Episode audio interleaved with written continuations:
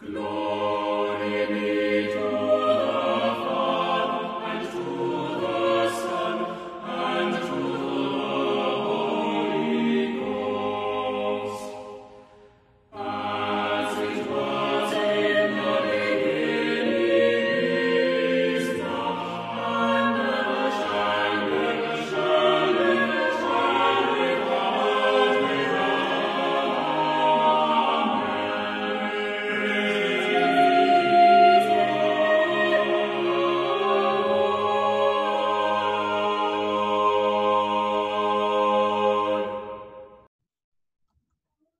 Greetings. Welcome to Haber Bros, a podcast for historic, cross centered Christians.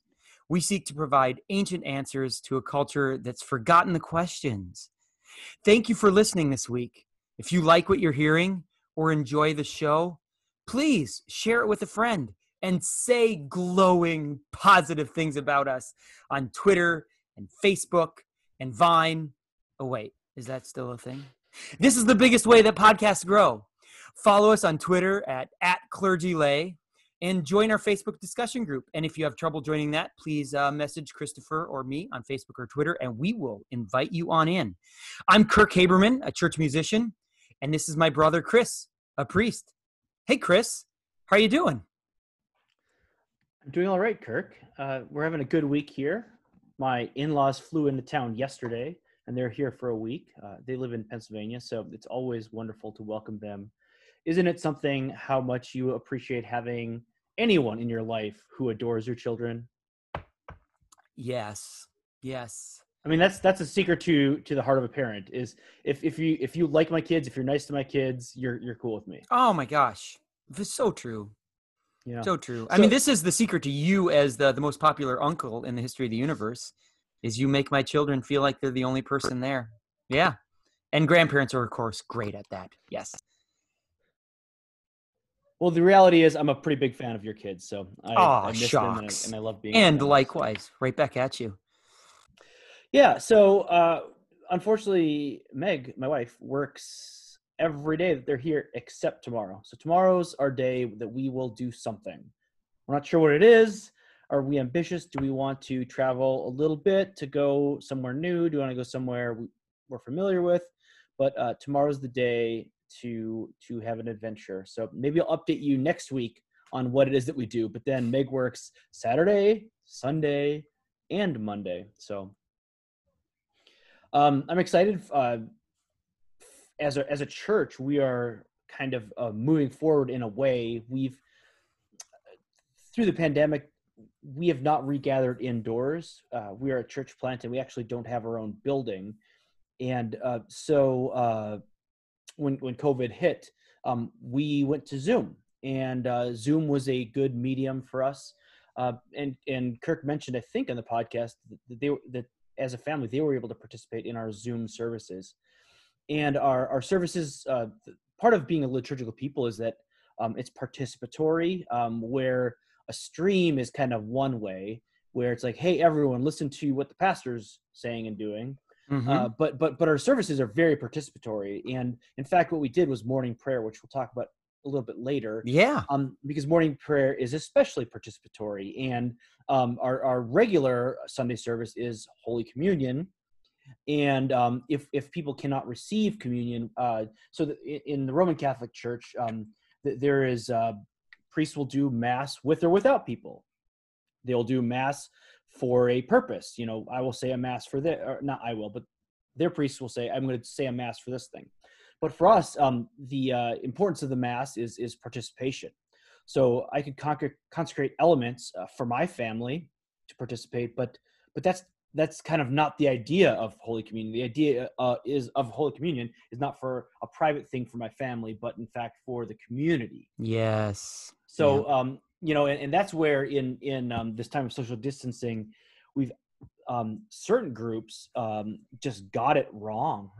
You know, uh, yes, it is the gifts of God for the people of God. Yes, it is um, spiritual uh, food for us that that that nurtures us. But um, some some people were kind of going on social media and kind of bragging that they got into kind of secret, um, non-public communion services. Yeah Secret if, like, masses. yeah. yeah they're like oh you know it's like oh i got this this special nu- nutrient that no one else got and they they thought that was great Vitamin and, J. They got their vitamin Jesus that no one else got. Yeah. and that's totally contrary to the whole idea of, of what happens you know it, it isn't like oh let's see how much i can get um because i can you know uh so so uh, people ask you know can i take communion Well, more think about the passage more than from one- Romans last week. We are members one of another. yeah Yeah. and people have asked like can i take communion more than once in a day well yeah you can um um more jesus is better um but but not kind of like does that mean that i consecrate communion for myself 20 times a day so that i can you know have like popeye you know uh, that's a that's a dated reference isn't it Right. Per- perhaps. So- I don't know. I so don't so there's this old comic book or comic character popeye who had these big arms but when he would crack open a can of spinach he would get super strong and so that's Oddly, spinach in the 1930s being the most prevalent form of protein. I don't know. yeah and it was canned spinach too right. question have you ever had canned spinach okay, if I have, it, it it has to have been at least a decade. you you you suppress the memory if you have No, if I need if I need to store spinach, I get the frozen kind. Right? Right. Because I know Yeah. I, I think we the way we what we know about vegetables is like flash freezing them is so much healthier than canning them, right? oh, yeah Anyhow, anyhow, I feel like we're maybe straying a little far afield from your original point. I mean, this is a Popeye podcast, right? Wait, what? No, but but, but so the the idea is uh, we were talking about just um, uh, Church of the Resurrection, um, the church that I'm pastor of, and and so, and how um, we moved to a service of morning prayer over Zoom, and and so so that served us well. Um, but uh, we are a missional people. We want um, to bring the good news of Jesus Christ to the world, and so as wonderful as as I mean, we had these awesome prayer times uh, during the prayers of people during our services uh, that were really important to to our community, to our church, uh, of, of people of, of intercessory prayer and just all sorts of prayer that was happening. That was that was great. Um, but but it, it was time after maybe eight weeks of Zoom, we moved to live streaming a service, and then we moved to a hybrid service where we would live stream the the readings and the sermon, and then meet in the park for the prayers of the people and Holy Communion. L- thi- uh, last month, we would meet in the park for the whole service. And uh, unfortunately, the parks are pretty competitive as far as reserving pavilion spaces. Mm, Uh, Yeah. Everyone's trying to do outside stuff, and I'm not saying churches. I'm saying everybody. Period. Yeah, yeah. Families are like, hey, let's do a family reunion outside, you know, at, at a park. And so we we bounced from park to park, and uh, we are the only church now. Now I know this is like been happening forever elsewhere, but we are the only church in the month of September that is meeting um, at a brewery. Um, we're meeting on the back patio of Remedy Brewing Company. Um, and what I'm excited about is is it's, it's it'll be a great place for us to have open air services that's covered, and we'll have good Wi-Fi, and it's uh, so we can stream the service to those who, who can't come or who aren't comfortable coming. Um, but also, it's it's the same place that we can gather and, and not be like, well, which park are we in? So, so I I'm uh, very excited about this weekend for that to be our first first service. Yeah, uh, that's great. And uh, the kids in the full swing at school. kids are in full swing. Um, so they had just one day last week uh, because they split the first day, uh, split schools in half for the first day and had half the students come Thursday, half come Friday. So they went Thursday, they had Friday off, and then they had four days this week, um, and they are in the swing of things. Yeah, that's great. I I, um I I love and I marvel at children's infinite adaptability. yeah. Um, all the adults I know, particularly all the teachers I know, are stressed out and and worried and paranoid and paranoid and hypochondriacal uh, about the situation. And kids, like my, my children, like the mask, they're just they're yeah. it's Yeah. not a thing to them anymore. Yeah. Like they're fine. Um, I mean, our, our schools are are all marked up, and the kids like the lunch has been radically altered, breakfast has been radically altered, and the kids are already they're there, they're on board. Yeah, so that's it's a it's it's beautiful how infinitely adaptable children are. So I'm glad to hear that yours yours are in swing. Um, this has been my first week uh, with students, and this is the most interesting year uh, as a teacher that I've ever had.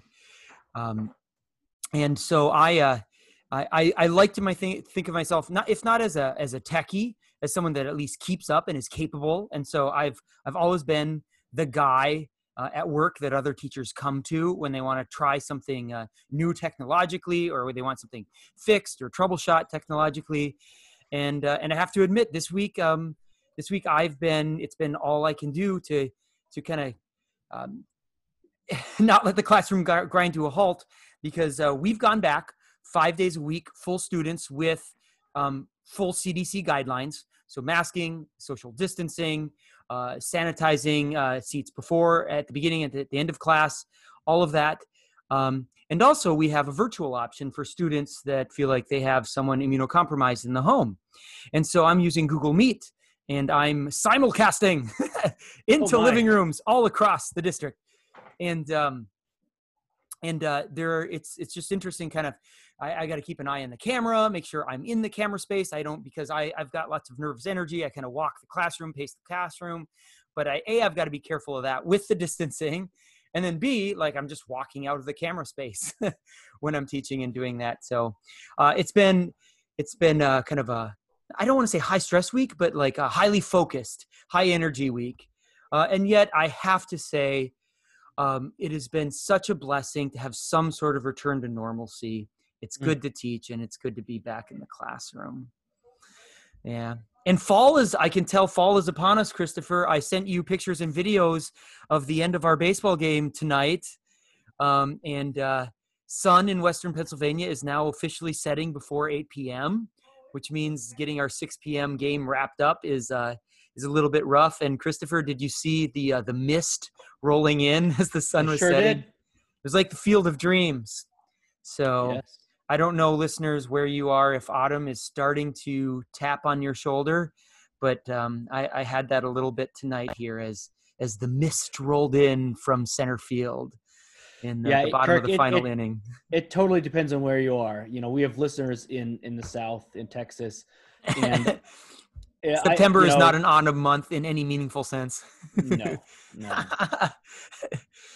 yes. Shall we? Uh, shall we look at our gospel, Christopher? Let's do it. Let's look at the gospel reading.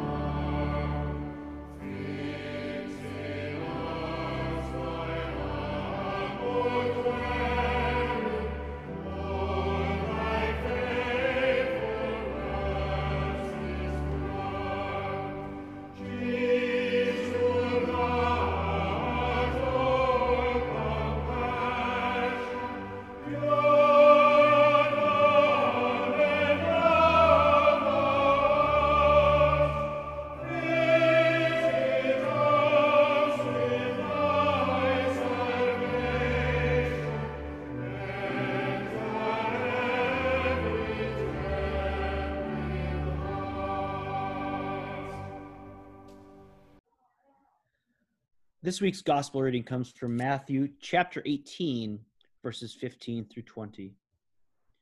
If your brother sins against you, go and tell him his fault between you and him alone. If he listens to you, you have gained your brother. But if he does not listen, take one or two others along with you, that every charge may be established by the evidence of two or three witnesses. If he refuses to listen to them, tell it to the church. And if he refuses to listen even to the church, let him be to you as a Gentile and tax collector. Truly I say to you, whatever you bind on earth shall be bound in heaven, and whatever you loose on earth shall be loosed in heaven. Again I say to you, if two of you agree on earth about anything they ask, it will be done for them by my Father in heaven. For where two or three are gathered in my name, there am I among them the word of the Lord. Thanks be to God.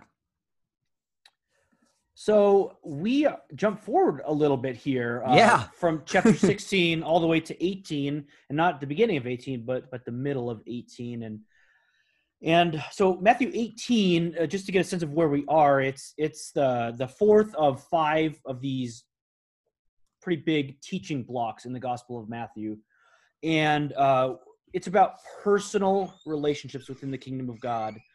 And uh, chapter 10, as we look back, is about the outward orientation of the kingdom. So that's where Jesus sends out the 12 with instructions, and he talks about how, how hey, just, you know, it's not going to be all roses. Persecution's going to come. Fear nothing. Uh, remember, I came to bring a sword, you know, not peace. And then um, talks about people people who receive uh, receive him, just kind of preparing people for the outward uh, component of ministry. Chapter 18, where we are today, is concerned with internal relationships inside of the kingdom. So uh, the, the chapter opens talking about humility, where the disciples are arguing about who is the greatest. And as an example, Jesus looks out and he, he singles out a, a little child. And in those days, children were of, of no account. Yes, yeah, a, I understand that the Victorians invented childhood the way we think of it, right? Like children yeah. is cute and the thing to lavish gifts upon, and they're you know you don't work children, they play, right? Children were just small, like if they could work, they would work. yeah, exactly. And, and, even think about um, uh, David. Uh, so you make, right. so yeah, the firstborn son. It's like, oh well, this is the this is the one the worthwhile one and then finally they go through all of Jesse's sons and they get to uh like the second to last. I don't even remember who it right. was. But they're like Samuel's like, uh, do you have any others? They're like, oh, just David, you know? like he's he's probably been killed by a, a lion or, or a bear. We don't really care about him. Um, and so we, anytime we see in the Gospels um, Jesus kind of point out uh, children, it's kind of shocking, you know, right. where where where uh, the, the disciples try to keep the children away, and he's like, no, no, no, let the children come to me. I mean, this is significant when Jesus does these things, and so mm. um, in, in, this in this point um, where they're arguing about who's greatest, Jesus points to a child, shocking everybody, and saying, um, greatness is found here. Unless mm. you turn and become like children, you will never enter the kingdom of heaven. You who are squabbling about who's the greatest, you don't get it. This kid, this kid, the, the kingdom of heaven is for children. Whoever humbles himself like a child is the greatest in the kingdom of heaven. So he teaches about humility. Uh, in so that's verses one through four, five and six um, is about welcome, about uh, welcoming those that society deems insignificant and uh, i'm actually going to be preaching on the reading from romans uh, this sunday romans so uh, we had the, the great reading from romans last week romans 12 1 through 8 awesome um, present your bodies as a living sacrifice holy and acceptable um, you and i talked about how lovely that has been for both you and me in our lives yes it's beautiful. Uh, and, and, so, but the next verses come this week, starting verses nine, and um, there are these exhortations um, to the kingdom of like how we treat each other, and and so uh, Paul writes to about hospitality. He says, "Seek to show hospitality," and we've got hospitality all wrong in our in our culture. We think it means throwing a really good dinner party for your friends. But what the word actually means is is welcoming the stranger as if the stranger were one of your own and, and, kind of incorporating someone who's not part of your family as if they were part of your family and christians we do this as a lifestyle we should welcome outsiders as if they're insiders and then jesus goes on again these are all interior uh, teachings avoid stumbling blocks if your eye causes you to sin pluck it out and then jesus talks about lost sheep um, and and we see uh, this teaching in luke uh, in, in Luke 15 with this series of three lost things, and they actually have different, slightly different focuses. But that's you'll have to wait two years for us to talk about that. uh, and then we get to uh, verse 15, which talks about um, the reality of life in the church. This reality that conflicts happen, mistakes are made, feelings are hurt. That's just part of life in community. Kirk, if you want my advice, I would say not to offend a brother or sister, and I don't mean a liter. I don't mean me. I mean anyone um, in the church. It w- it's better to avoid that. The yes. proverbs the proverbs say a brother offended is more unyielding or harder to win back right. than a fortified city, and quarreling is like bars of a castle. And, and what that uh, wisdom is is just like if you can at all avoid it, do, do your best. Be and so like in in the epistles. Uh, you know we see uh, the, the advice be be slow to speak and quick to listen because it's much harder to resolve conflict than to not have a conflict at all. Well, you know what? This is interesting, right? This is not a popular virtue right now. The name of this virtue is tact, Mm. right? Um, and uh, we we have common sayings in American English, like quote, "I tell it like it is," or I'm "I'm just teller. saying," "I'm just saying," which that's uh that's unchristian, right? That is not Mm. you're you're appealing to the opposite virtue, which is tact, which Mm. is sometimes you oughtn't to tell it like it is, but choose your words quite carefully. Yeah. Yeah, yeah, and and the reality is is that um, churches are filled with criticism and gossip. You know, and, and that's an issue. Is is that I've got a problem with with Jim, and instead of talking to Jim, who do I go to? Well, I go to Joe. Not not Jim. not I go to anybody else. And I'm like, and, and we and we think that like it's virtuous to be like, well, I'm just kind of instead of like actually being confrontational and being a jerk about it, I'm just actually just maybe feeling things out. No, no, no, no. You're being you're you are not doing the right thing by going to someone else. Uh, so so how do we deal with this? Uh, this this here is a clear guide. So people even talk about Matthew 18. Oh, th- these are principles of, of dealing with with conflict with issues. So uh, what do we do with criticism? If we have a problem with somebody, we should not gossip. We Hmm. go directly to that person. If someone offends us, we go to that person directly. There's no need to go to anybody else at this point.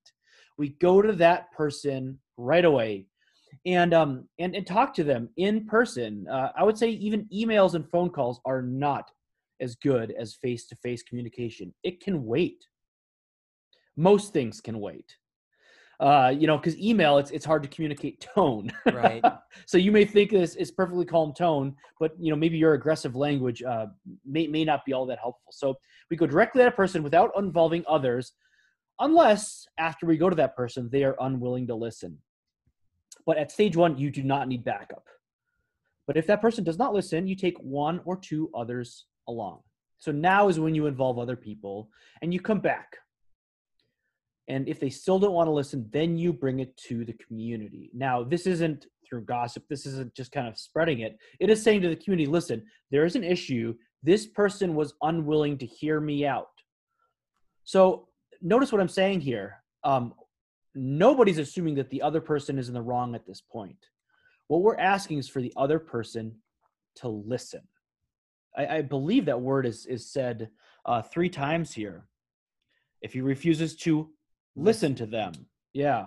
So that's what we're looking for. We're not looking like uh, this is not uh, an example where where we have show trials where we just expect the person to to have their signed confession ready, right? Mm. Right. So if they are faced with the ac- ac- accountability of the whole assembly, the whole church, and they still don't listen, then let him be to you as a Gentile and tax collector. So let's parse this a little bit. Is Matthew suggesting shunning the person? Is this banishment? I would say uh, quite the contrary. So, uh, yes, the person is uh, perhaps not welcome at the church. Maybe they're excommunicated. But the hope is always for reconciliation. And uh, so this it's interesting the tie into this week's reading from Romans, and it talks about how our generosity as Christians to outsiders is like heaping burning coals on them. And again, this is not a reference to scorching their face right.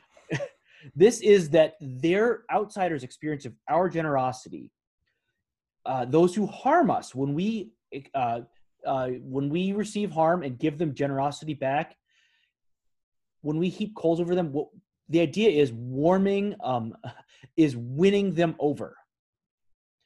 After all, Matthew is a tax collector, Mm. right? Right. Zac- Yes. Zacchaeus was a tax collector, and Jesus loved sinners into repentance. The goal is restoration. So, yes, sure, they are barred from the assembly, maybe, um, but there's always a chance for recon- re- reconciliation. So, this is very different than than just shunning and saying you're never, we are not con- conversing.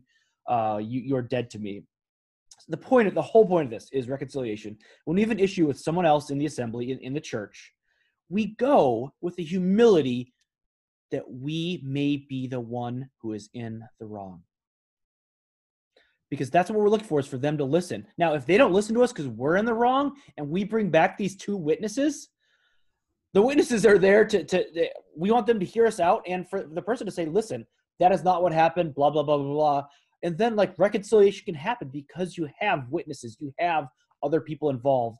But uh, there are people who talk about systems theory and, and churches can be dysfunctional systems because of this idea called of, of triangulation. Instead of just going directly to the person that we have an issue with, we go to uh, the other side of the triangle. We, we pull another person in. And, and that is a really, really unhealthy thing. We want to go to people, we want to clear the air. Um, and so we want that person to listen, not robotically agree. Um, and the point is to to to deal with things directly to not go behind their back and gossip about them and ruin their reputa- reputation but the goal is to reconcile for them to listen for you to listen but if they are unwilling to listen then you bring in others and then the church thank you for parsing that because um, this for me has always been uh, kind of one of the the quote hard sayings of the bible mm. unquote mm. this passage um, it's uh, it it, it uh, requires parsing and wise parsing so that's uh, that's really helpful uh, it's I, I imagine that in the eras of the church that the way that church discipline works threading the needle properly exercising both um, judgment and a spirit of reconciliation and restoration reconciliation and restoration has been a hard balance mm-hmm. of um, we are probably in an era that errs probably too much on the side of uh, avoiding judgment and just um, urging restoration without proper um, kind of proper pe- penance and um, and and judgment. Uh, and so we look back at past uh, eras of the history in which kind of more rigorous church discipline was done, and we we we have trouble, I think, even picturing it. Um, uh, there are times I think when church discipline might be might be used abusively. For example, communion refused. Um, we know uh, one at Christopher in, in, in our former tradition in Methodism. Uh, do you know, know the story I'm going to tell? Oh, John yeah. Wesley uh, was in love with a woman in the Carolinas or Georgia, some somewhere in the in the colonies. This is actually part of the reason I think why once he went back to England, he always said he hated the colonies and like never mm. was going to go back. And um, he fell in love with a, a, woman, and she said no when he asked her to marry him, and so he refused her communion at the altar rail uh, for for some other, I think, probably trivial reason. Um, and so I think you probably, listener, you probably have other examples of church discipline gone wrong that you probably know, but. Um, I think in as Christians we believe in authority that authority is good and godly. And uh, as Americans, it's I think incredibly difficult to submit to authority. And even as these words come out of my mouth, and I'm exhorting you to submit to authority, I know that I myself am an American. I swim in that soup, and I, if I were admonished by my priest or my bishop, would would really probably buck against that yoke. And yet, it's good for us, right? All Christians are in the end monarchists, right, Christopher? We look for the day when we will bow the knee and submit to the one true King.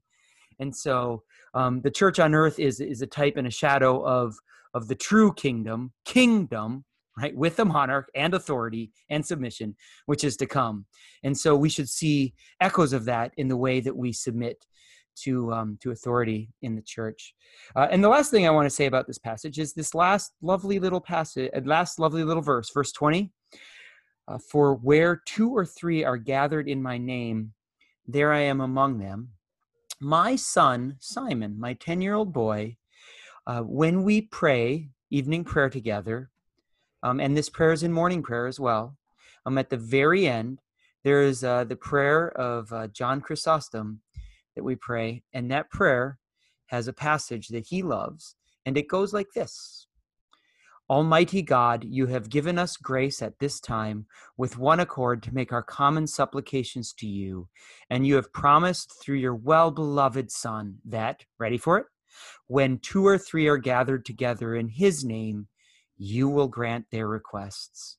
Fulfill now, O Lord, our desires and petitions as may be best for us, granting us in this world knowledge of your truth, and in the age to come, life everlasting. Amen. And so uh, we'll talk later, um, both this episode and in future episodes, um, uh, in in in Anglicanism and in other churches, church bodies that have this cycle of morning and evening prayer. Um, this prayer is prayed every day, twice a day, at the beginning and at the end, um, and that we uh, we we we pray back to God His promise that mm. where two or three are gathered in His name, He will grant their requests. So that's um, uh, that's lovely, and uh, it's great that Simon loves that. I love that so much. Any other thoughts on this passage, Chris, uh, Christopher, before we go to our theology segment? Actually, yeah. I mean, uh, we are Americans and we hate authority and we hate, we don't want people telling us what we can and can't do. And, and we, we kind of feel entitled to things. And so, um, the, like you said, the idea of, of being disciplined and being refused communion is something that, that just um, kind of raises our hackles, wouldn't you say? Oh, definitely. Definitely. And, and so, so I want to point out that, that uh, it's, it's not necessarily punitive all the time and, and it really isn't like in many cases it is a mercy yes uh, on a person to, to refuse them communion. Uh, because as as you read first corinthians and you read paul's mm. warnings and admonitions about uh, examining yourself before you come forward for communion uh, a priest should only re- refuse communion to somebody uh, for very specific reasons. Now a priest may be in the wrong. Um, very quickly i'm just going to read um, our prayer book, uh, it's no secret. Uh, it's not like we have our secret manual that says these are the ways that you could keep people from having communion. Um, uh, it's it's it's in the prayer book for everyone to see on page 143 concerning discipline at Holy Communion. And here's what it says: If the priest knows that a person who is living a notoriously evil life intends to come to communion, and I'll stop here uh, notor- some of these words change over time. Notoriously evil just means very obvious, like it's apparent to everybody.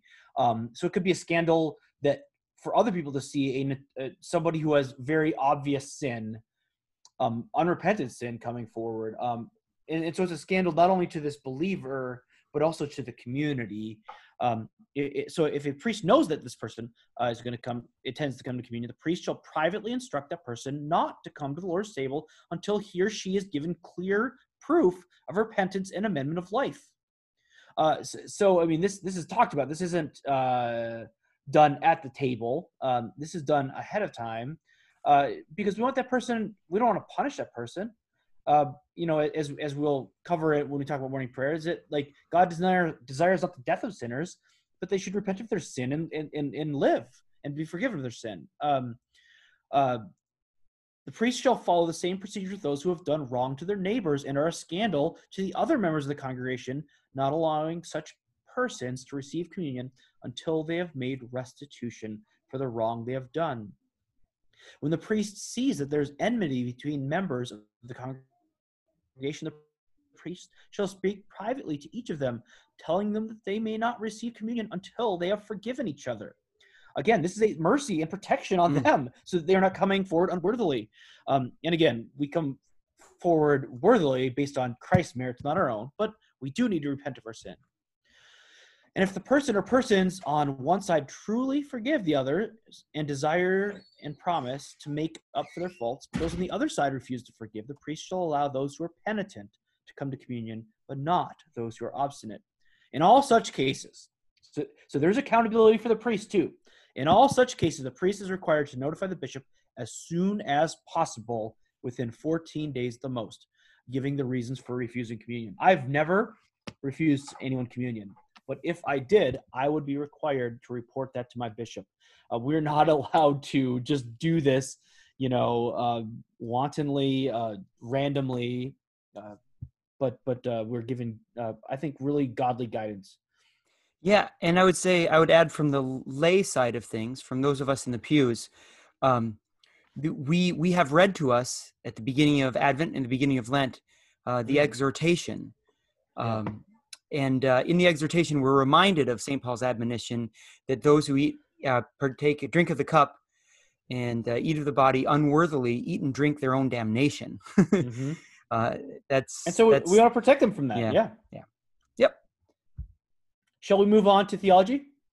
Yeah, let's move on to theology.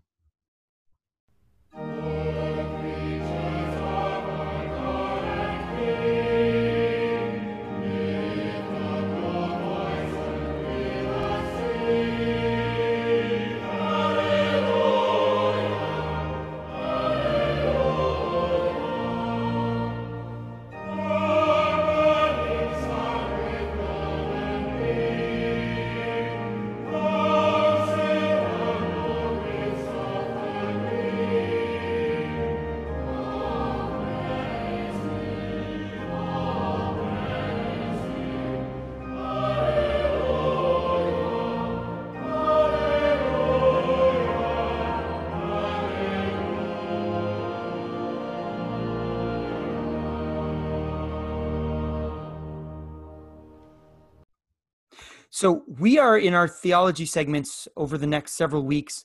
I'm going to be working our way through several of the basic offices in the prayer book.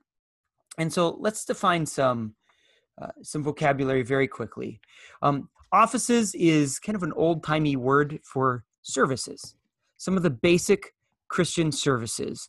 Um, when we get together to worship, or um, or to celebrate a wedding, or a funeral, or Holy Communion, um, what is it that we, get that we do when we get together? Why do we do it? Where did it come from? Why do we do it this way and not another way? These are these are good questions, and they're actually answers to all these questions. And there are good reasons to think through this. And uh, we figured we'd start with um, morning prayer because every day starts with the morning. so, um, morning prayer since the English Reformation, the daily office has been the two principal services for English speaking Christians. Now, what do I mean by the daily offices? The daily offices are morning and evening prayer. Where did these come from? Um, they come from their conflations and simplifications and combinations of what used to be before the Reformation a bunch of different series of services that were prayed by monks in monasteries. Um, and this was called the Liturgy of the Hours. And the hours were matins, lauds, prime, terce, sext, none, vespers, and compline. and this practice actually um, came from the earliest centuries of Christianity, who inherited it from the pre Christian hours of prayer that were observed in the Jewish temple. So, in the temple in Jerusalem, there would have been hours of prayer, um, liturgies that were continually recited, so that when people would come into the temple, there would be constant prayer um, going on. And, and we see this in the book of Acts. We see Peter and, and and and James going to the temple to pray at at kind of the specified hours. And do you know where I believe uh, this comes from, Kirk? Tell me. Psalm 119, mm. verse 164. Uh, the psalmist writes, Seven times a day I praise you for your yes. righteous rules. And um, so we have not seven, but eight times a day. They threw one in just for good measure. Um, don't want to do the bare minimum, Kirk. Do you want to? Do you want to wear the minimum amount of flair? Uh, I mean, more is better. That's more the American better. way, right? Yeah. yeah. No, my, but, my but yeah, it, it, absolutely was inherited from, from from the Jews. Yeah. Yeah. Um, now, with the English Reformation, in the first book of Common Prayer in 1549, uh, Thomas Cranmer, one of my my real heroes of the faith, uh, he was the Archbishop of Archbishop of Canterbury, uh, which was which is the head primate in the Church of England. That is that is to say, sort of a mini pope, right? The um, the head of the English Church. It's I shouldn't use use the the, the word pope. Uh, that's that ecclesiology is a bit different, but the head of the Church of England in important ways. All right, he uh, in this Book of Common Prayer he combined the first three services of the day into a single service called matins, um, which just means morning. Um, and then he combined uh, the last two into a service called evensong, uh, which oftentimes has been called vespers, um, and later just became even prayer. You can sing it and call call it evensong, which we do at our house and and uh, at, at, one of our churches, St. Andrew's, on Sunday evenings. And the rest of the services were abolished. And he did this for a particular reason. He wanted to deprofessionalize the hours of prayer. Um, you see, by the Middle Ages, um, the church was theoretically, well, no, in practice, really, in, in reality, praying the hours. Um, and, uh, and yet it was actually the clergy only that were praying the hours. And really, it was um, it was only a portion of the clergy, the monastic clergy, uh, what were called the, uh, the, secular clergy or the regular orders, that is parish priests. Um, they were they were doing different things. Um, they're actually probably praying a, a bunch of different masses um, by the by the 15th and 16th century, um, but they were not praying the hours. So so the a portion of the church it was kind of being farmed out. It was kind of being farmed out. Um, just like maybe your company um, farms out its IT work to people who are really good at it and know about it. Uh, Christians, Christendom was in many ways farming out the prayer of the hours. And Thomas Cranmer wanted to wanted to bring it back to all people, put it in the parish pews and in the hands of the laity around uh, um, at on their knees by their bed and at the dinner table. And this is really, um, it remains, uh, as much as Anglicanism is kind of a wax nose and in shambles and embarrassment in a in maybe a, a bunch of different ways. Um, this remains kind of the great one of the great contributions that that we've offered to English speaking Christianity. Christianity all over the globe actually is uh, the daily offices, morning and evening prayer. And so we want to talk about morning prayer. Um, morning prayer um, begins with confession and absolution. Um, there's a there's an opening uh, kind of invocation uh, not in, not invocation. Let me get let me get my vocabulary correct. Um, there's a there's an open. Uh, uh, the officiant says to the people, "Dearly beloved, the scriptures teach us to acknowledge our many sins and offenses, not concealing them from our heavenly Father, etc." And then we pray this uh, this lovely prayer of confession, which later on I'll, I'll talk a little bit about. Um, it's lovely, and if you pray it long enough, morning and evening, um, it just uh, it flows from you like a cow gives milk and it creates really reliable grooves in your soul and it's uh, really soaked in scripture um, and then um, there comes uh, really an echo out of psalm 51 o lord open thou our lips uh, the officiant says and the people say back and our mouths shall show forth thy praise O God, make speed to save us. O Lord, make haste to save us. Uh, o Lord, make haste to help us. Glory be to the Father and to the Son and to the Holy Spirit. And you might be saying to yourself right now, hey, wait a minute, Kirk. Isn't that how you begin uh, your uh, your podcast every week? And that is that is uh, in Latin. That's called the Gloria Patri, um, and we pray that Christopher so much in morning and evening prayer, don't we? So much. It's it's a beautiful so, refrain, yeah. It is so yeah. good to praise the triune God. And so we open our morning prayer by saying, Glory be to the Father and to the Son and to the Holy Ghost, as it was in the beginning, is now, and ever shall be, world without end. Amen. Um, and we'll say that again several more times because it's worth saying. And then um, comes something um, from Psalm 95. Um, oh, come, let us sing unto the Lord. Let us heartily rejoice in the strength of our salvation. And uh, Psalm 95, we pray every morning. Every morning. It's there. Kabam. And uh, um, there are some verses at the end. It takes a dark turn. and some some of prayer books in Anglicanism have, have said they're, they're, um, they may be omitted. Um, Except in you, Lent. yes, yes. listener, if you uh, want to look up Psalm 95, it ends, it suddenly pivots to today, if you'll hear his voice, harden not your hearts, as in the provocation and as in the day of temptation in the wilderness, when your fathers tested me and put me to the proof, though they had seen my works. And we think that's a reference, what, to the waters of Meribah, when Moses, in anger, yeah. um, smashed the rock and, and water poured forth.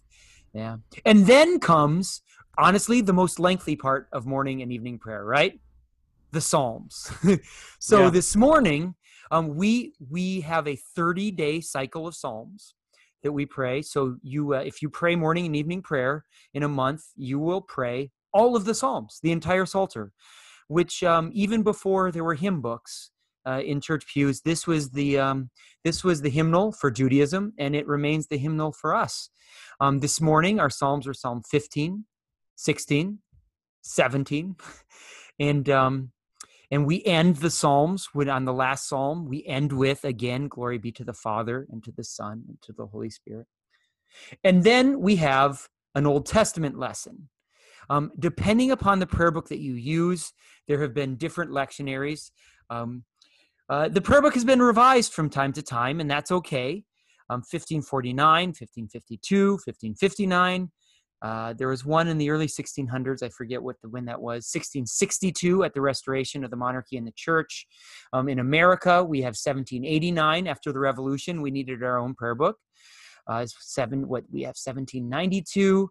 Um, in America, 1928 and 1979 and then now 2019 to complicate things in england now there are prayer book parishes and then there are common worship parishes and i don't even know what common worship is so if we have a a, a listener who is more familiar with common worship uh, please dm us and and help explain to us what that lectionary is and why it's different Um, but you'll have an Old Testament lesson.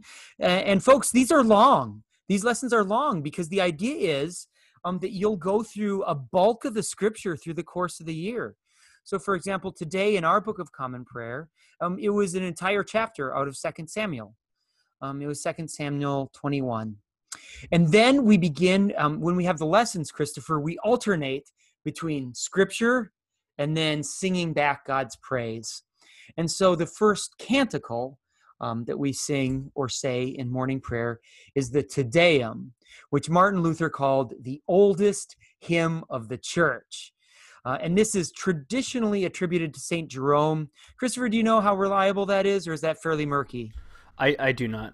I yeah. don't know. So, uh, but an old church father, and this is a uh, this is a powerful um, uh, old ancient hymn. We praise you, O God. We acclaim you as Lord. All creation worships you, the Father everlasting.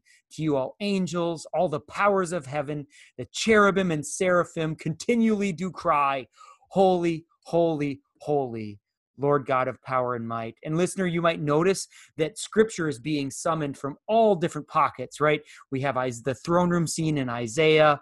Um, we invoke the praise of the, the noble fellowship of prophets, the glorious company of apostles, the white robed army of martyrs. The church throughout the world acclaims you. Um, the, all members of the Trinity are praised. Um, and so it's lovely, and we recommend we recommend that. It's a beautiful Kirk, hymn. Yes. Do you know what is not present in that prayer? Tell me. The word I. Oh yeah, it's we we we we we.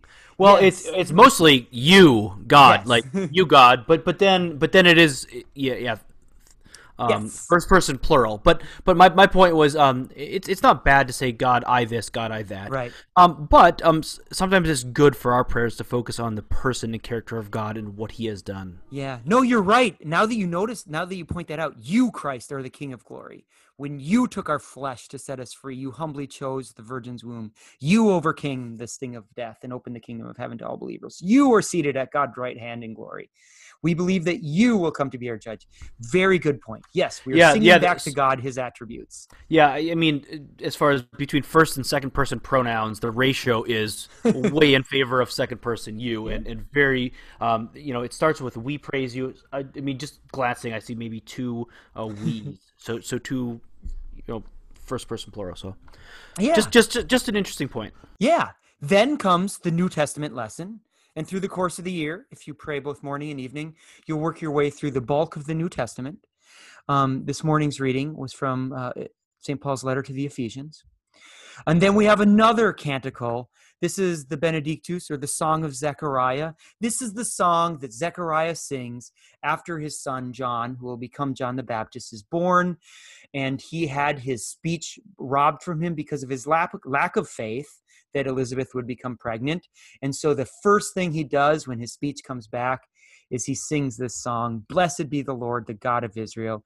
He has come to his people to set them free. He has raised up for us a mighty Savior, etc. And Christopher, at the end of this canticle, what do we pray or what do we sing?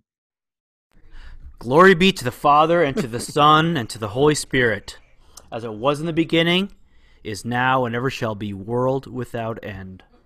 Amen. Ah, uh, yes. Then we then we recite the Apostles' Creed. This is the shortest and the oldest statements of faith in the church. Um, I believe in God the Father Almighty, creator of heaven and earth. Oftentimes, it's called our baptismal creed because it was prayed at our it was recited at our baptism as a statement of faith, and then we pivot to the prayers. Um, and we have uh, uh, Thomas Cranmer um, did not. Uh, this is the thing about the English Reformation. Um, this wasn't a revolution. Um, this retained all of the godly ancient wisdom um, that was in uh, Catholic practice, um, only uh, only excising and changing um, that which had kind of lost the plot or become corrupted. Um, but here we have uh, uh, an old ancient invocation the lord be with you and with your spirit let us pray um, this is a direct english translation translation of um, the Latin call to prayer in the Latin church. Um, and if and with your spirit sounds odd to you, it was just a direct translation of the Latin, which doesn't translate well into English. uh, uh, what is it? Et cum spirito tuo. Like and with uh, like and with your soul. Like I, the lord be with your soul and your soul too right?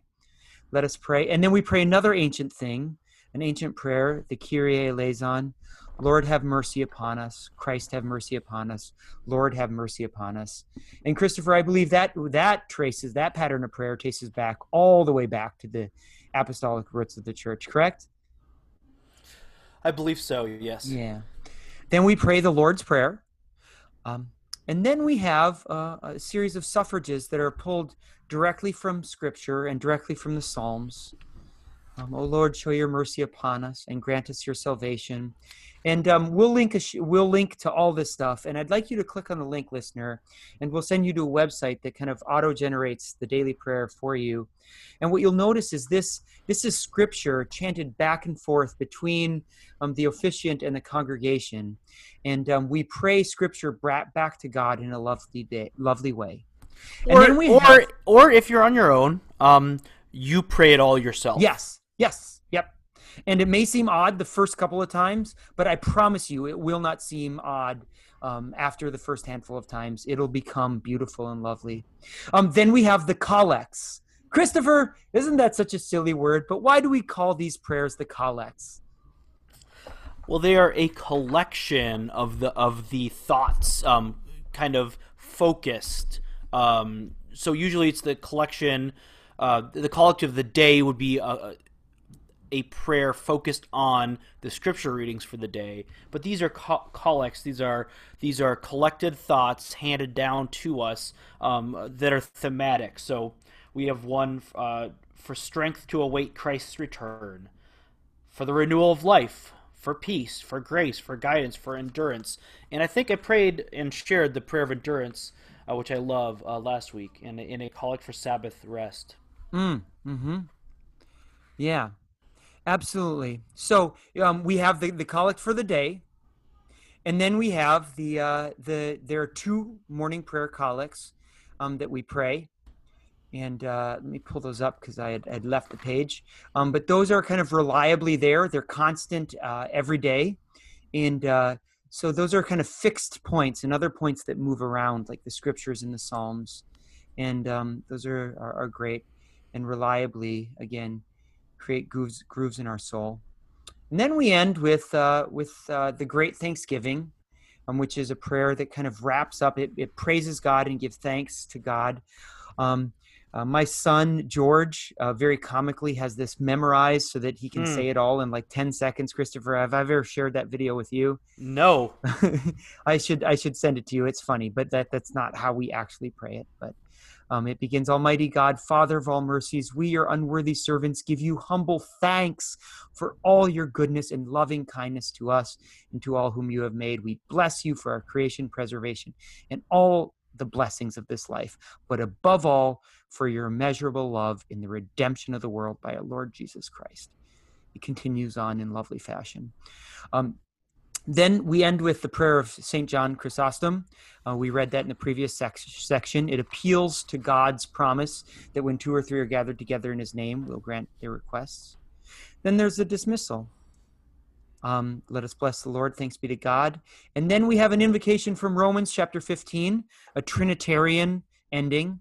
Um, oftentimes in Anglicanism, just kind of shorted, shortened to the grace. Um, so if you're ever around Anglicans and they say, uh, Would you like to say the grace? This is what they're referring to. May the grace of our Lord Jesus Christ, the love of God, and the fellowship of the Holy Spirit be with us all evermore. Amen. And we always end our um, our podcast with that, Christopher. So that is a Mhm. reliable bookend here in our podcast, and that is not from Romans 15. I'm wrong. That's not from Romans 15. That's an that's a it's an ending to a a different one of Paul's epistles, and I forget what it is. Second Corinthians thirteen fourteen. Is That's the- right. yeah. That's right. So I want to just uh, I want to just talk about um, a couple of things. As uh, I'd like you really, if you've got time, tap on the link in our show notes. Take a look at this, and I want to talk about. I want to speak more personally now.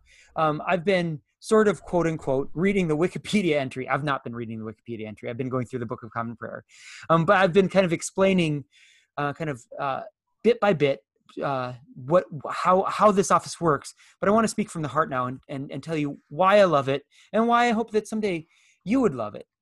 Um, first of all, uh, you have Thomas Cranmer's somberly magnificent prose.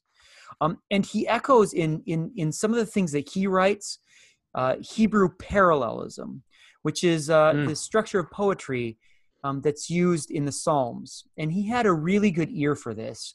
And uh, Cranmer's English still sings forth, it still roars forth in ways that move the English speaking soul in the 21st century. And I want to give you some examples. And I'm going to use, by an example, the opening prayer of confession, Christopher, which is so good. And I want you to notice, I'm going to stop uh, every so often and, and, and point out the Hebrew parallelism. Um, uh, listener, if you if you think about your favorite psalms, you'll notice that every verse says it says something, and then it says it in a different way. It echoes it, right? Um, the Lord is my shepherd. I shall not want, right? I shall not want is sort of an echo of the Lord is my shepherd. He maketh me to lie down in green pastures. He restoreth my soul. He restoreth my soul is an echo of He maketh me to lie down in green pastures. Um, so here's the confession of sin Almighty and most merciful Father, we have erred and strayed from thy ways like lost sheep. Um, we have erred and strayed, erred and strayed, right? Um, so we have we he says it two different ways. We have followed too much the devices and desires of our own hearts. So we have there both alliteration and parallelism, right? We have followed too much the devices and desires of our own hearts. We have offended against thy holy laws. We have left undone those things which we ought to have done, and we have done those things which we ought not to have done. And of course, that parallelism is is obvious. And there is no health in us. All right, do you hear the crescendo and the climax? Every line got shorter. Um, we have erred and strayed from thy ways like lost sheep. We have followed too much the devices and desires of our own hearts. We have offended against thy holy laws. Do you hear? Um, every we we start with this mountain of sin, and then it and then the climax of the prayer is, and there is no health in us. But now there's a pivot and an appeal to Christ's mercy. But thou, O Lord, have mercy upon us, miserable offenders. Spare thou them, O God, which confess their faults. Restore thou them which are penitent, according to thy promises declared unto mankind in Jesus Christ our Lord. And grant, O most merciful Father, for his sake, that we may hereafter live a godly, righteous, and sober life to the glory of thy holy name. Amen. So the prayer begins, if you're looking at this in your prayer book, with we, we, we. We have erred and strayed. We have followed too much the devices and desires. We have offended against thy holy laws. We have left undone. And then there's a pivot. But thou, O Lord. So do you see, Christopher? Our sin fills up the first half of the prayer, and then there's a pivot to appeal to God's tender mercies, which blot out our sins. Mm-hmm. So, all of these literary devices and techniques, they're not obvious, but they're there lurking under the surface, and they take on great power, particularly when they're prayed by a congregation together. Um, this prayer continues to um, very charismatically make the hair on my neck uh, stand on end when I'm uh, with a congregation that's praying it. Um, uh, I what else do I what what else do I want to say about this? Ah, yes. Um, uh, eh, eh, some of you listeners who come from evangelical background, backgrounds or are currently in evangelical situations, um, it may strike you and you may find it a little odd and maybe um, a problem that uh, most of morning prayer, and we'll talk another another day about evening prayer, um, is uh, is there for you to pray there are uh, there there is a, a spot where your your personal um, prayers are are where we pause for people to pray their own personal prayers, um, but most of it is there for you. And I have two things to say about that. Um, there has been a time in English speaking Christendom when the prayer book was abolished. Uh, in 1645, uh, the, the, the church was abolished by Presbyterians and um, and Proto Baptists in the English Civil War, and uh, the, um, uh, there were no bishops, there was no prayer book. And uh, in fact, the Puritans who won the English Civil War, Christopher, they, we, we, we as we, libertarians like to point out how, um, how free the Puritans were, right? Well, Puritans forbade prayer book worship even in homes. Mm. Um, and so there's a funny anecdote in uh, Alan Jacobs' uh, The Book of Common Prayer, a biography, where he notes um, uh, a, uh, a Presbyterian minister was complimented at the end of a funeral service for his moving extemporaneous prayers over the over over the uh, the gravesite and he whispered he's like I just used the Book of Common Prayer, which was officially forbidden. Um, here's the problem. Um, yes, extemporaneous prayer from the heart, God loves it. Um, but I have to confess to you, Christopher, um, that most of the time, I don't have the inspiration to pray the prayers that my heart truly needs. And so it's so reliable to have um, prayer that's been prayed over and thought thought about in advance by the saints that came before. Um, and that when my heart just doesn't have it to pray to God what my heart would otherwise need to pray, as we're promised in scriptures, right? The Spirit intercedes with us with um, with groans deeper than words. Um, what if those groans well, have why? Why? uh, for we do not for we do not know how we ought to pray, but yes. the Spirit Himself intercedes for us with groans too deep for words. Yes. So I am grateful. I am grateful that when I don't have the words, that those words are there. And I promise you, listener, if you try it, you in the end too will be grateful for words that aren't there. So, Christopher, I've just said lots and lots and lots. So I pass this over to you. Yeah, I'll, so I'll just add a little bit. It's it's comforting to me. So it's like, well, this kind of arbitrary, like, why this prayer book? Why these? Why this set of prayers? Well, uh, it's not like they came up with these yesterday, or a week ago, or five years ago, or 1970. Um, th- these prayers maybe uh, there been a tw- there's been a tweak here and there, but for hundreds of years, by hundreds of millions of people, these prayers have been prayed. Um, these are mm. the prayers that uh, you know Queen Victoria prayed, that Jane Austen prayed. Uh, these are the prayers that um, that, that that coal miners prayed, uh, and so it's comforting knowing that we are joining our brothers and sisters throughout um, time and throughout the world today uh, in in in prayer and praise and so that's one thing i want to say but the other thing is is something i've mentioned before in the podcast and, and this principle of lex orandi lex credendi lex vivendi uh, which which is a latin phrase that that means that, that basically instead of saying the literal meaning i'll just basically it means that the way that we pray forms how we believe which forms how we live and uh, I mean that.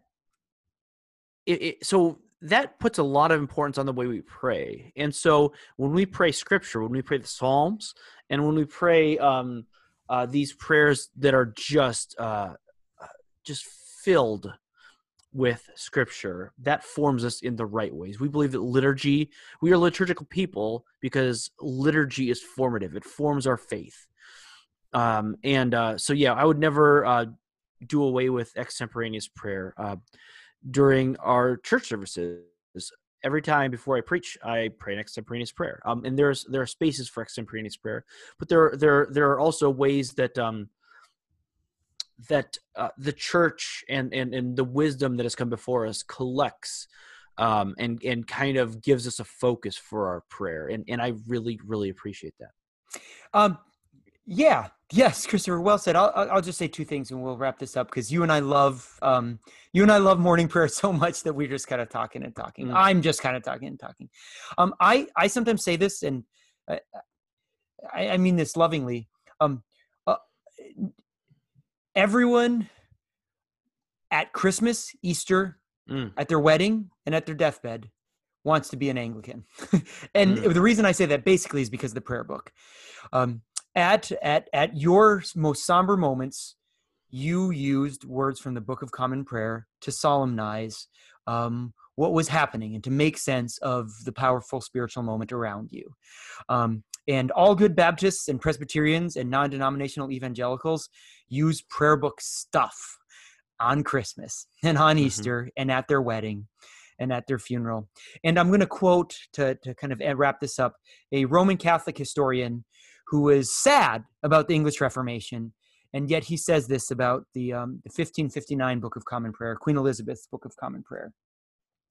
He makes the melancholy observation about the power of uh, the Elizabethan Prayer Book for English Chris- Christians. He says, "quote The conformity of the majority of Englishmen did not mean the end of traditional religion. Instead, slowly, falteringly, much reduced in scope, depth, and coherence, it reformed itself around the rituals and words of the Book of Common Prayer." Thomas Cranmer's somberly magnificent prose, read week by week, entered and possessed their minds and became the fabric of their prayer, the utterance of their most solemn and their most vulnerable moments. Mm. And I would humbly say that that's where I am, and that's what it's become for me. Mm. Mm. Kirk, let's move on to our culture segment. Let's do that.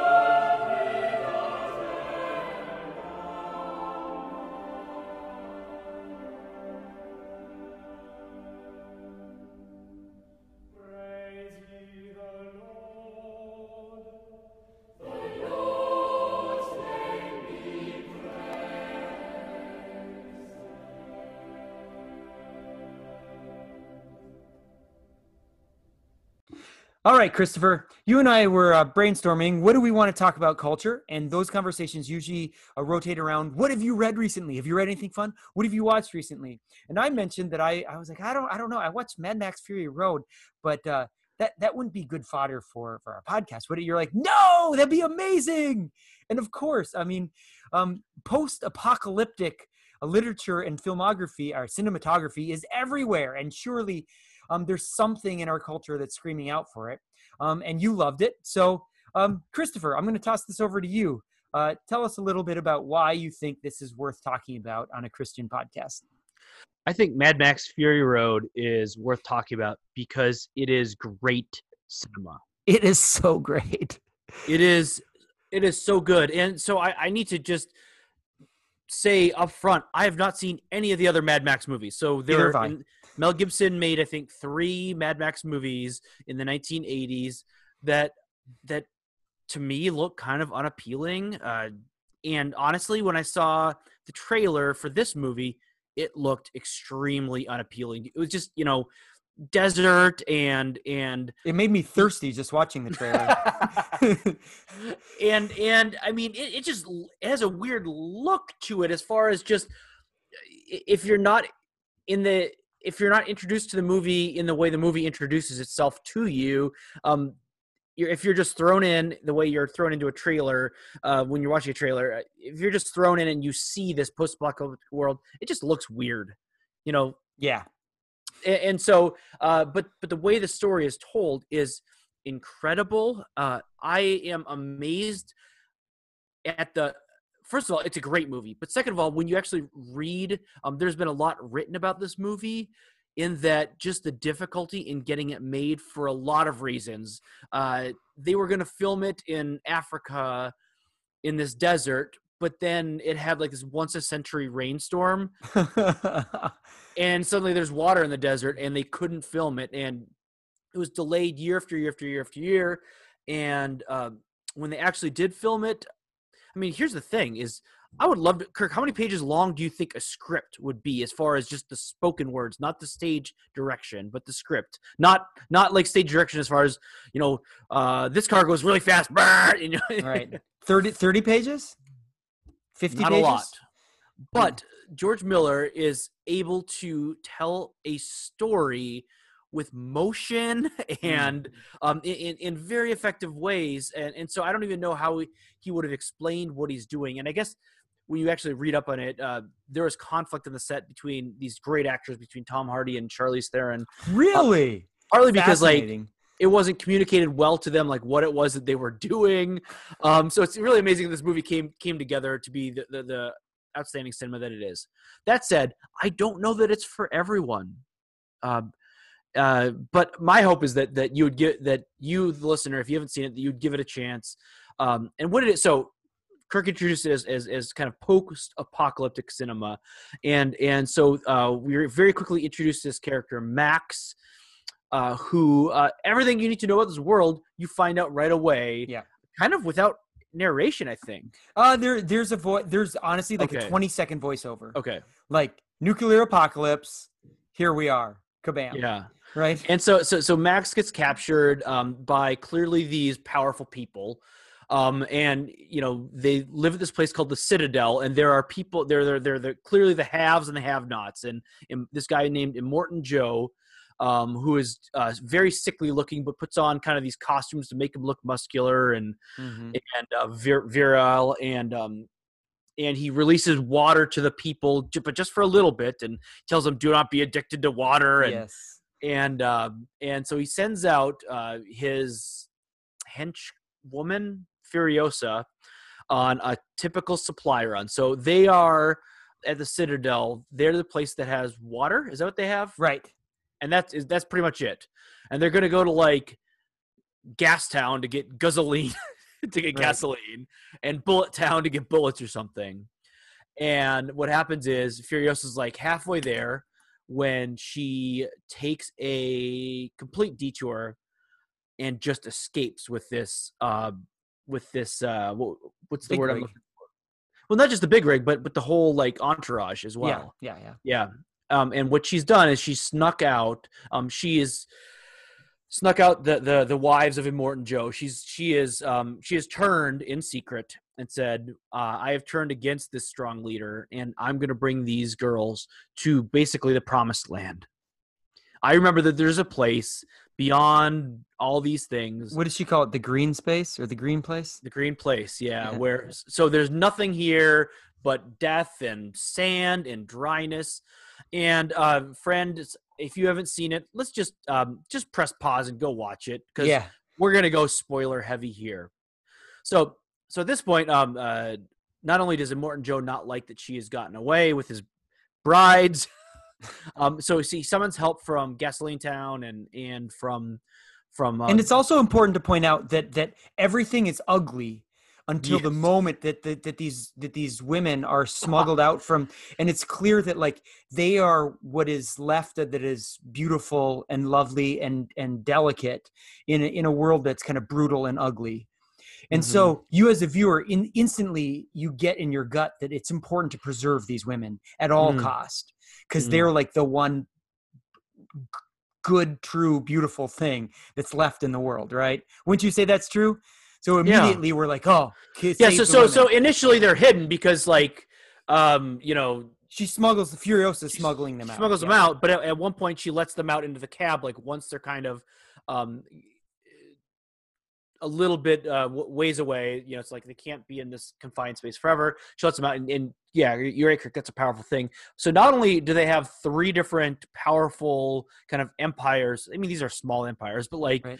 um but with their with their post-apocalyptic bizarre vehicles right uh, and and weapons and and like the, the the the guys on the poles that are like 15 feet above the ground that kind of swoop down to attack them, and the guy with the guitar when he plays it, who's it- like, blind fire Yeah. goes comes out. right I mean this this world that he creates is incredible. But there are also um just kind of uh people who live in between here and there, um who have cars and weapons. I mean this is a dangerous world hmm it, it is like eat or be eaten and so um they face a lot um, and not only that but they face you know it's it's man versus man but it's also man versus nature right where there's Mhm. this terrible windstorm and uh and uh Max uh, comes along as a prisoner of of Immortan Joe's men because like they capture people and they what do they tattoo on him?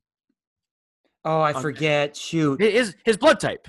Oh yes that's right and he's a He's a- universal donor so he's yeah, so he's a blood being- boy. So Yeah. they're like, okay, well, we got to chase Furiosa. She got away, but we got to bring her blood boy because, like, right you know, So they strap him to the hood of the car because I guess that's what you do with Blood Boys. yeah, they strap him to the hood of the car, and and um, so we, we see kind of the um, uneasy uh, alliance between Max, uh, T- Tom Hardy, who is one of the best actors in the business today, and is a pleasure to watch in anything he's in. Him kind of uh, make a um, And he always has to wear stuff on his face. So yes, yes, true to form, he has something on his face for like the first 40 minutes of the movie, just like Yep. Bane or or uh, Dunkirk. Or in Dunkirk, yeah. Dunkirk, yeah. he does the best face covered performances Right. any actor. and uh, and so his uneasy alliance with with uh, Charlize Theron's Furiosa. Um, and again, if you haven't watched it, there's a huge spoiler. They get to like after much hard work, they get to the green space, and what do they find? Well, what do they find? it's uh, the water's gone sour. It's been spoiled. It looks like an awful nightmarish marsh, right? Yeah, There's just there. There is no and there is no yeah, green there space. There is no green space. Yeah. And How so haunting like- is it when they see a tree and uh, They're like, the- "What is the- that?" The, the war boy is like, "Let's use that thing," and and the lady's like, "She's he's pointing to the tree." Just they'd, Like he'd never seen a tree, tree. a f- He'd yeah. never seen a tree. Yeah, like it was, for him? It was just a, a post in the ground. Yeah, right. Yeah, and and so they they come up with this idea. They're like, let's go back. The Mm. citadel is unguarded. It has water. Like that is the green space. Except we, uh, because it's undefended, we can get in, and um, we will not keep water from the people. Like we can be a, a, a um an a- agents of change.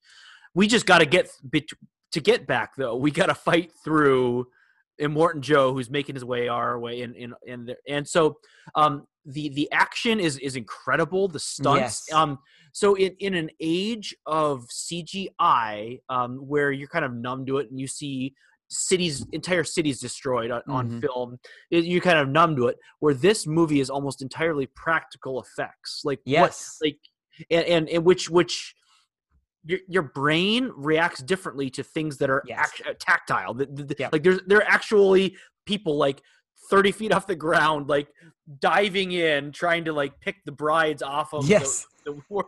So it's it's incredible. So I've monologued now, Kirk. Um, I just think it's an amazing, just a masterpiece of cinema. Probably one of the top, certainly one of the top five movies of this century. Um, so tell me your thoughts. Yeah, well, I'll, I'll just say before I give you my thoughts, you're so right about practical effects versus CGI. Everyone's favorite battle in cinema history, cinema history, cinema history, in cinema history, the Battle of Helm's Deep, Mm. famously took what three months to film, um, be, because uh, Peter Jackson decided this is worth it and worth doing right, and still. I don't know how many times I've watched that movie. Um, it's gripping, and I'm not sure if the orcs are going to take Helm's Deep and it's still gripping and there's something because the actors are there in the rain and at night and arrows are actually zinging by real real actors right so any anyhow um i'll just say this uh, i think there are there's enormous fascination with uh, post post apocalyptic literature and um and cinema i think because uh, we instinctively understand that social order and social coherence is like the crust of the earth, which actually represents what? Like under 1% of the earth's mass, Mm. underneath which boils angry magma, which can shoot forth at any point in time. And so we instinctively get the fragility of our current social order. And I won't stray into too much political commentary, but we certainly see this in America in August and September of 2020 um, how fragile are actually what we might superficially think of as rigorous social fabric isn't. Um, how quickly we can be turned against each other. And so um, when we watch a post apocalyptic movie, it, as ridiculous as some of the stuff may be, um, in our gut, it strikes us as plausible and we're, we're drawn in immediately. Um, so I think that, I think even like 10 years ago, The Purge um, struck people in their gut as like uh, uh, oddly plausible. Mm. um, uh, that that there could coexist at the same time great Wi-Fi, jets, all the all the the all the accoutrement of modernity, along with total social breakdown. Mm. Um, and so that that I think is is instinctively fascinating to us, and it speaks to something. Um, and and it also then um, we we see the rise of there's always a strong man in post apocalyptic literature, um, because that echoes history, right? After the Mhm. French Revolution comes Robespierre, then cometh Napoleon, right? Um, in the Russian Revolution, it's not Kerensky that wins, it's not the liberal Democrat, right? It's Lenin, it's the bloody minded totalitarian, and so a good post apocalyptic story is honest about what comes after the revolution, and it's the strong man right? It's not the rise of liberal democracy. And so I appreciate the honesty of this movie in that regard as well. But the last thing is what makes, and this is the Christian theme, what makes the harps, heart sing most, Christopher? What have we read in, in Romans this year that does not disappoint us? Hope. Hope. Hope does not disappoint. Um, and all the corny lines that we love, Christopher, revolutions are built, are, what is it? Rebellions are built on hope. What's the line from Rogue One? Yep, it's that's it. corny and I love it, right? Rebellions are lived on hope, are are are built It's hope. yeah. worth defining hope, though. Yes. The, the classical definition of hope is not "wouldn't it be nice," yes, that's right. rather it is the expectation of what is to come. Yes. And the pivot point in this movie, in Mad Max Fury Road, is the moment that Tom Hardy begins to have. He gives in to hope, right? Mm. He had previously said hope is for fools. Mm. There is a line to that effect. Remember, Christopher, when he goes off on his own with his own motorcycle? And he gives in to hope. And that is the pivot. And that is why Mad Max is a, actually a Christian movie. or at least has a Christian theme. I right? like it. Yeah, Yeah. Yeah. yeah. Any movie that gives into cynicism is in the Mm. end anti-Christian in that in that regard. Because as Christians, we are ones for whom hope does not disappoint. Mm. Mm. That's good. That's good. I, I like it because I mean I, I could just rave about the cinematography about about just the the way that he uses motion um and uh just the does frenetic, he uh, in those passages does he speed up to like 1.25 or something? At times he does yeah yeah That is such a cool effect. It's Yeah. so cool. Yeah. yeah it's it's uh I mean would you say for you for first of all did Kim like it uh not as much too many wagons. no, no, it had a it had a weird factor to it. It had, it had a weirdness that she couldn't quite give herself over to. and that's where I- Arrested. where She was gripped by it, and at the end, she she would admit, I think, that she was gripped by it. I don't know that she would admit to liking it. And that's where I say it's not for everybody because like I mean it certainly is weird like the blind guitar player playing guitar flames coming out and and and when you see like um the uh like Immortan Joe's like uh stable of of and I use that word almost pun intended like of women like hooked up being milked um, yeah, you know you, you, you mother's see- milk they call it, right? Yeah yeah I mean you see some bizarre like this is but but but, then when you kind of consider it you're like yeah this is probably what post-apocalyptic like strongman like how we would operate Right. Uh, and uh and so I mean, so uh, Mao, Mao, Lenin, uh, um, uh, Robespierre. Um, weird things happen. After But I also mean, po- when the strong man comes to post-apocalyptic- power. suddenly suddenly um uh like when you have no resources suddenly Yeah. uh i, I don't want to meditate on this too much but suddenly suddenly like when you have no cows producing milk i'm sure like human milk would be at a premium is what i'm saying yeah. Yeah. Uh bizarrely so so so anyway um yeah so it's it's uh the the performances by by especially by hardy uh, are just arresting you know just the looks he can give um and and if you've ever seen the meme or not the meme i'm sorry the gif that's bait that's where that comes from yes, and he was wrong. Actually, he was. no he was right no that was bait the woman up in the cage that was bait Well, okay, all right, but it but wasn't. it turned out it turned out like they had some connection Okay, otherwise right, right, they would have right, killed him and robbed them yeah gotcha, that was gotcha, bait gotcha. Yeah. Yeah. Anyhow, that GIF, yes, that that GIF is is from. It's there. a That's. GIF, not a GIF. Okay, Uh, Kirk. yes. Um, shall we pray? Let's pray, The Lord be with you. and with your spirit. O Lord, grant your people grace to withstand the temptations of the world, the flesh, and the devil, and with pure hearts and minds to follow you, the only God, through Jesus Christ our Lord, who lives and reigns with you in the Holy Spirit, one God, now and forever. Amen. Look down, O Lord, from your heavenly throne. Illumine this night with your celestial brightness. And from the children of light, banish the deeds of darkness. Through Jesus Christ our Lord. Amen. Amen. O God, the source of all holy desires, all good counsels, and all just works, give to your servants that peace which the world cannot give, that our hearts may be set to obey your commandments, and that we, being defended from the fear of our enemies, may pass our time in rest and quietness through the merits of Jesus Christ our Savior. Amen. Amen. Lighten our darkness, we beseech you, O Lord, and by your great mercy defend us from all perils and dangers of this night. For the love of your only Son, our Savior, Jesus Christ. Amen. Amen. The grace of our Lord Jesus Christ, and the love of God, and the fellowship of the Holy Spirit be with us all evermore. Amen. Amen. Next week, Kirk. Next week, Christopher.